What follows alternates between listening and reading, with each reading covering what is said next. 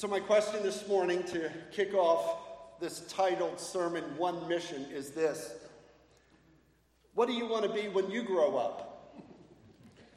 You know, if you asked me as a child, I would have told you I want to be a professional football player. I grew up in Baltimore. The Baltimore Colts were our team. I love Johnny Unitas, and um, I have a picture with him when I'm five years old, me and Johnny Unitas. And so I just loved football. I still do. In fact, today's Super Bowl Sunday, believe it or not. And, um, and so I had the occasion to ask some of the children in our Sunday school this morning, what do they want to be when they grow up? Do you want to know what they said? Of course you do. Three of them want to be veterinarians. They want to take care of animals. One wants to be an art teacher. One wants to be a ninja artist. Okay? One a superhero. One of them actually wants to be a spy. So watch what you're saying when he's around. And then lastly, one of them says, I want to do what you do. And I said, What is that? He said, I want to preach.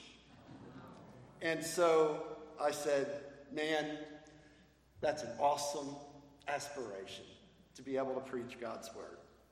So, my question to all of us this morning is Have we found our life purpose?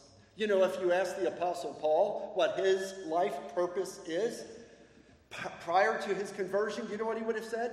He would have said, I want to be a Pharisee of Pharisees. I want to be the most religious man anybody has ever met until he met Jesus. So, if you have your Bibles with you and you are able to stand, please stand with me for the reading of God's Word. We're going to look in Acts chapter 20. Acts chapter 20, verses 22 through 24. Your Pew Bible, that would be page 1079. 1079. Acts 20, beginning in verse 22. These are Paul's words. And now, compelled by the Spirit, I am going to Jerusalem, not knowing what will happen to me there. I only know that every city the Holy Spirit warns me that prison and hardships are facing me. However, I consider my life worth nothing to me if only I may finish the race and complete the task the Lord Jesus has given me the task of testifying to the gospel of God's grace. Father, this is your word. We thank you that Paul uh, spoke these words to leaders from the church in Ephesus. It helps us to understand his one mission. May we learn from him what our mission is this morning. In Jesus' name we pray. Amen. You know, up on the screen here, I have a map, and it's a map of the missionary journeys of the Apostle Paul. As most of us know, Paul was converted on the road to Damascus. He was headed there to persecute Christians and to haul them off to jail. He was against the way, which is the followers of Jesus Christ, and so he was going on his way to persecute Christians. And then the Lord met him and spoke to him and said, Saul, this is his name prior to Paul, Saul, Saul, why do you persecute me? Interesting how Jesus put that. Jesus appeared to him in heavenly glory, and he said, Why do you persecute me? The reason he could say that is because when Paul persecutes the church of Jesus Christ, he is persecuting Jesus, who is the head of the church. He is the chief cornerstone and the capstone. And so Paul then was converted, spent many years in Arabia after his conversion, went into Jerusalem, and then, of course, he goes on his first missionary journey. If you turn back in your Bibles with me, the Acts chapter 13 begins the first missionary journey of the apostle Paul with Barnabas. They leave the church in Antioch and they go on their first missionary journey. And then, if you skip over a couple of chapters, you'll see that uh, at the end of chapter 15, uh, Paul begins his second missionary journey. And then, if you skip over a couple more chapters, he begins his third missionary journey at the end of chapter 18, uh, beginning in verse 23. And so, Paul conducts these three missionary journeys throughout the Roman Empire between the years of about the late 40s to the late 50s. Over a 10 year span of time, Paul conducts these three missionary journeys. And he has many traveling companions, but in every city that he goes to, he goes into the synagogues and he reasons with the Jews that Jesus is in fact the Messiah. And then, of course, he also invites Gentiles because Jesus had called him to be his chosen instrument to the Gentiles. And so Paul plants churches. Well, if you look at the New Testament, you'll see many of the churches that Paul planted. He had a, he, there was a church in Rome that he wrote to, Romans. There was a church in Corinth, in modern day Greece, that he wrote two letters to. There was a church in Galatia, in modern day Turkey. There was a church in uh, Colossae, which is also in modern day Turkey. There was a church in Ephesus, and a church in Philippi, and a church in Thessalonica. You see, all these New Testament letters from Paul are him writing back to the churches that he planted.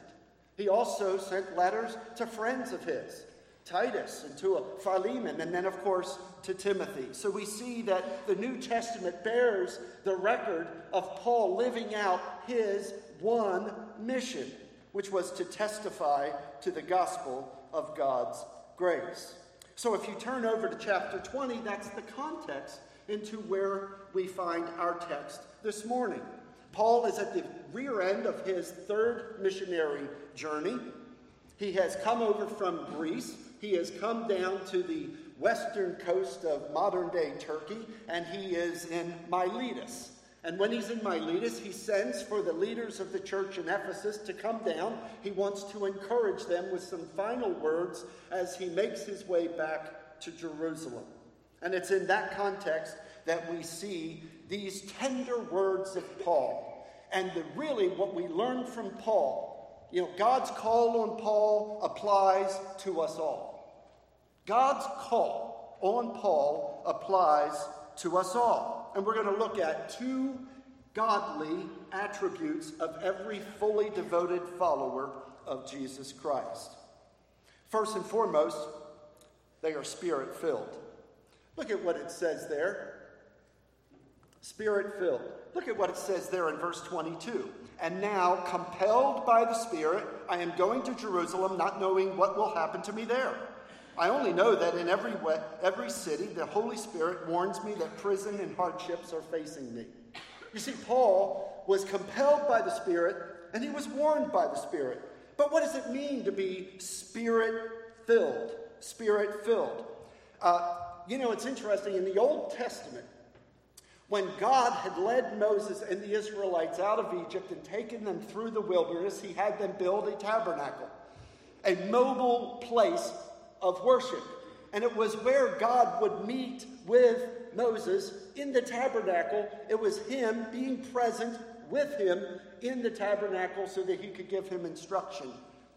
It's interesting that when they built the temple, the holy place, the most holy place, was where God's presence existed. In the presence of the high priest. At the time it was Aaron, but of course we know we have a great high priest, Jesus Christ, who has already gone in to the heavenly tabernacle. But you see, the Old Testament shows us that God Himself, God the Father, dwelt among men by means of a tabernacle or temple. And then the New Testament comes, and a God Himself, the Son of God, Jesus Christ, in the flesh, comes. We learn in John chapter 1. The Sunday school classes are going through John right now. And in John chapter 1, it says in verse 14, And the Word, that is Jesus, became flesh, and he made his dwelling among us. The word dwelling there literally means tabernacle. He tabernacled among us. That's why he was given the name Emmanuel, God with us. So in the Old Testament, you see the Father, And then Jesus comes and we see him in the flesh. It's God dwelling among men. But then Jesus, in the upper room, just before he is taken up into glory, he tells his disciples, I have to go so that the Comforter, the Holy Spirit, may come. So that when the Holy Spirit comes and indwells every believer in me, then the Holy Spirit will have rule and reign in their life, and they will be tabernacles among the rest of the world. And that's, if you're a Christian this morning, you have the indwelling Holy Spirit living in you. To tie this all together, in Corinthians, we are told your body is a temple of the Holy Spirit. And so God now, He, it's God the Father in the Old Testament, then Jesus, and now we, the church, we have the Holy Spirit living in us. The triune God is at work in this world. You see, the Bible tells us that walking in the Spirit helps us to resist sin.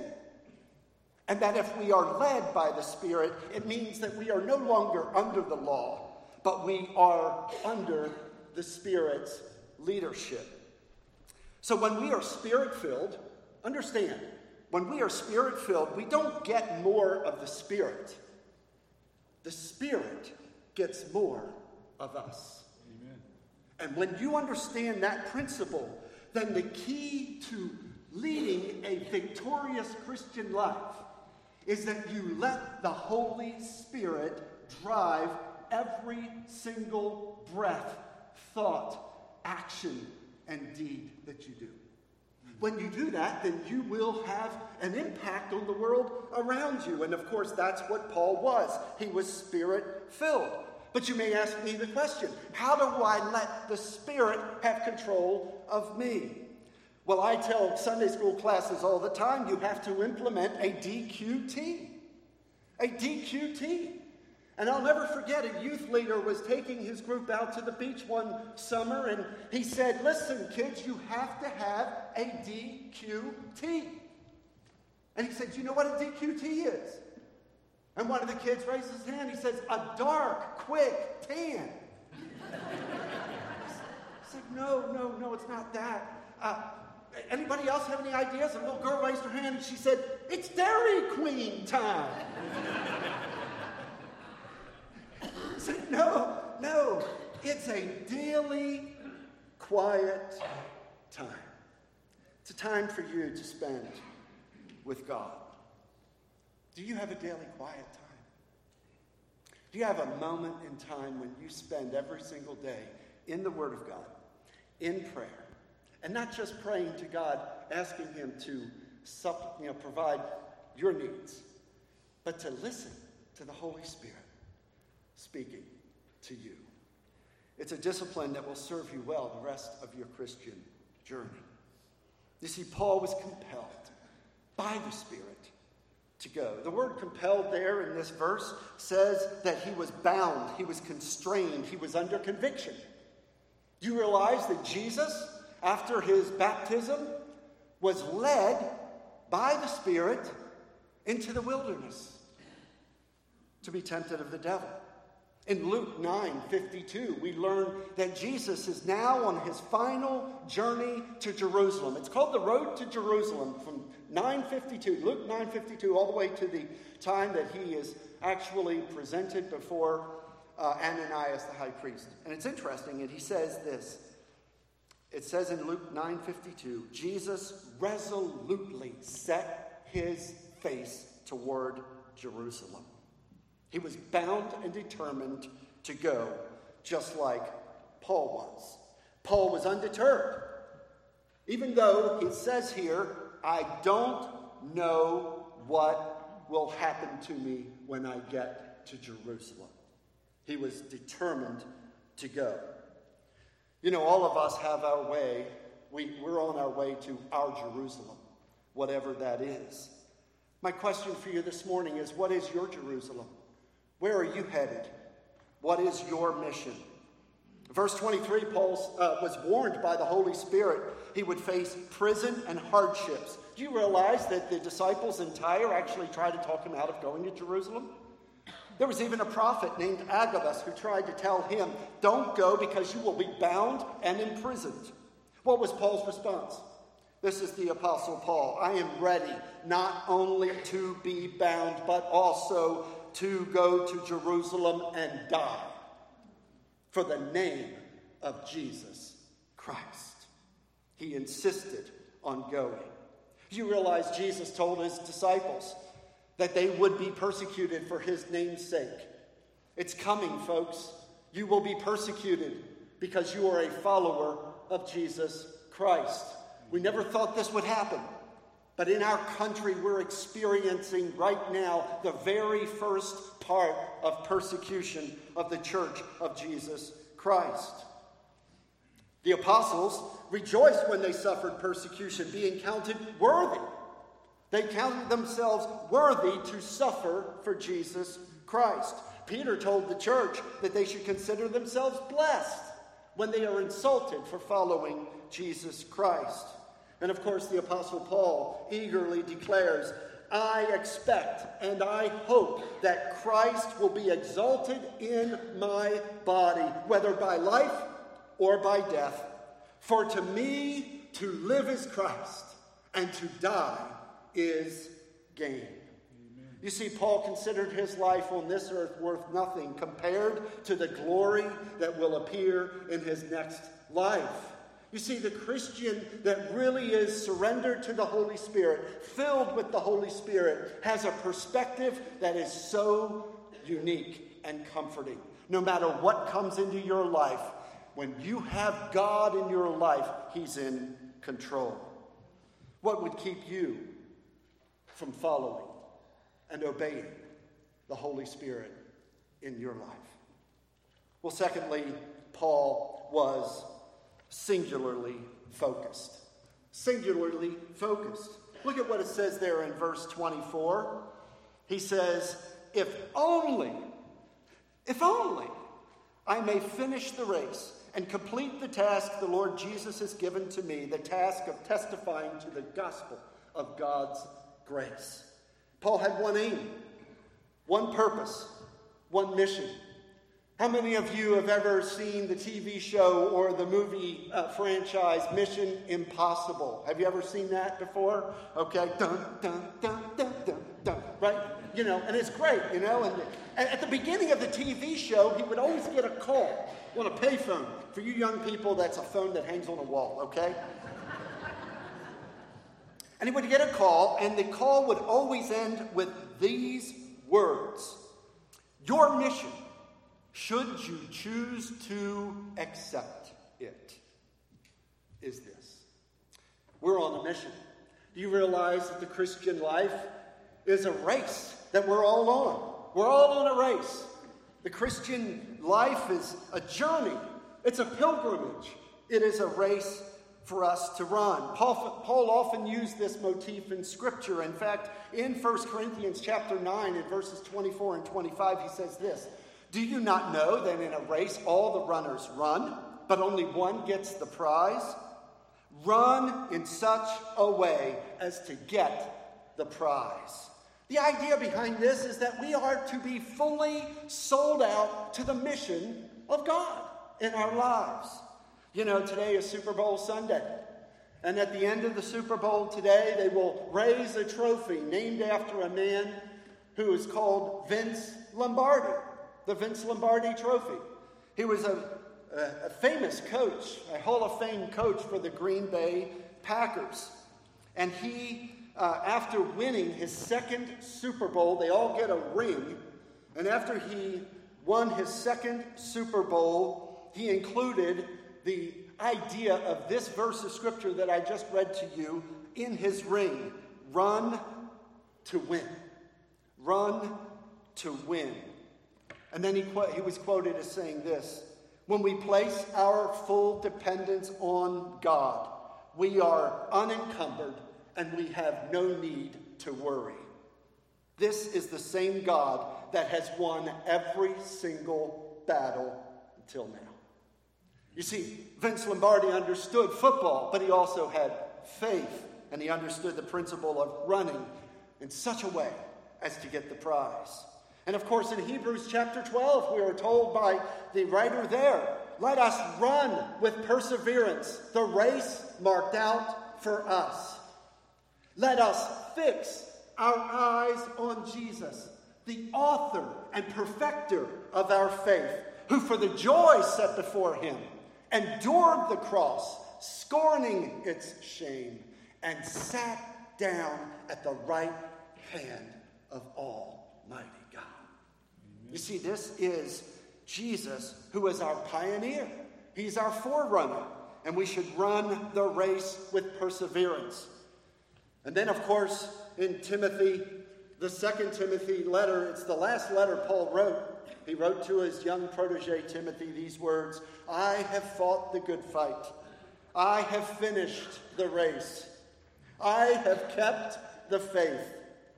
You see, Paul knew that his journey as a Christian was a race. But it wasn't just a race, it was also to complete a task that Jesus had given him. Look at what it says there. If only I may finish the race and what? And complete the task the Lord Jesus had given. And so, what is that task? You know, to complete a task is something that's major, it's bold, it's something that God has called him to.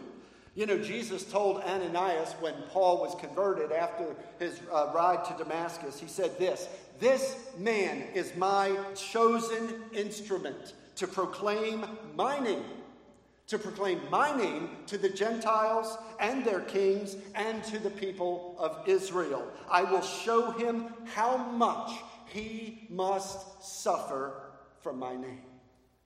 You see, this is the the, the proclamation of Paul's call by God.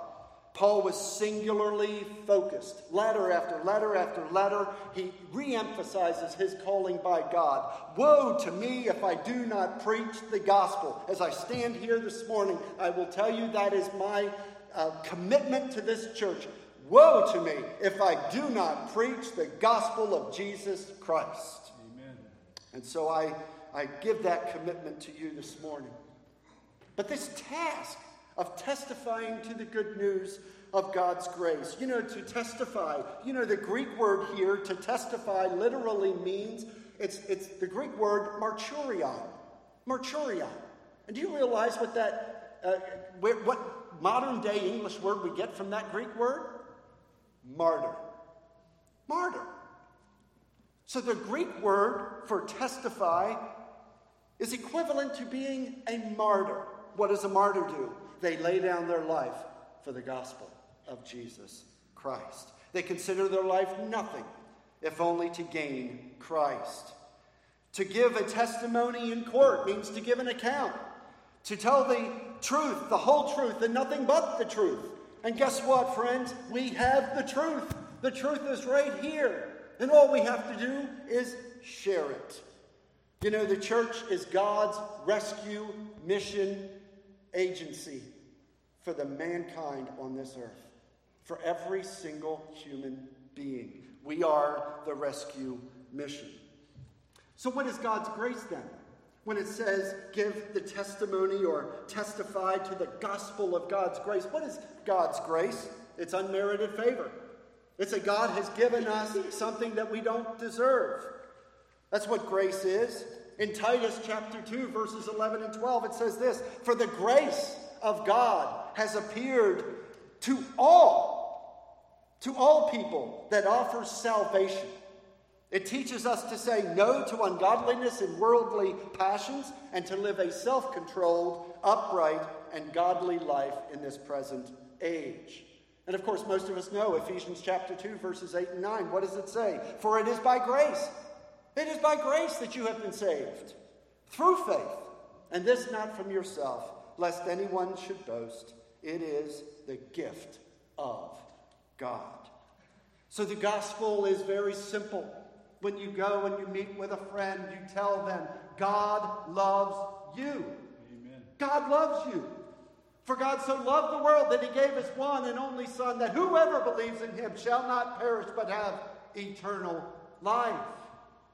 But then you share with them the problem, though, is that we have sin in our lives. We've inherited the sin from Adam, and we choose to sin on our own. And that sin separates us from a holy God. God is too holy to commune with sin.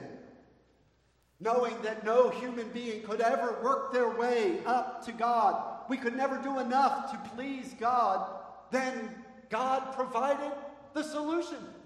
He himself became one of us. His name Jesus Christ. And when Jesus came into this world, he said, I have not come for the healthy, but the sick. I have not come to take care of people who think they're righteous. I have come to bring righteousness because I have fulfilled the law of God in my body.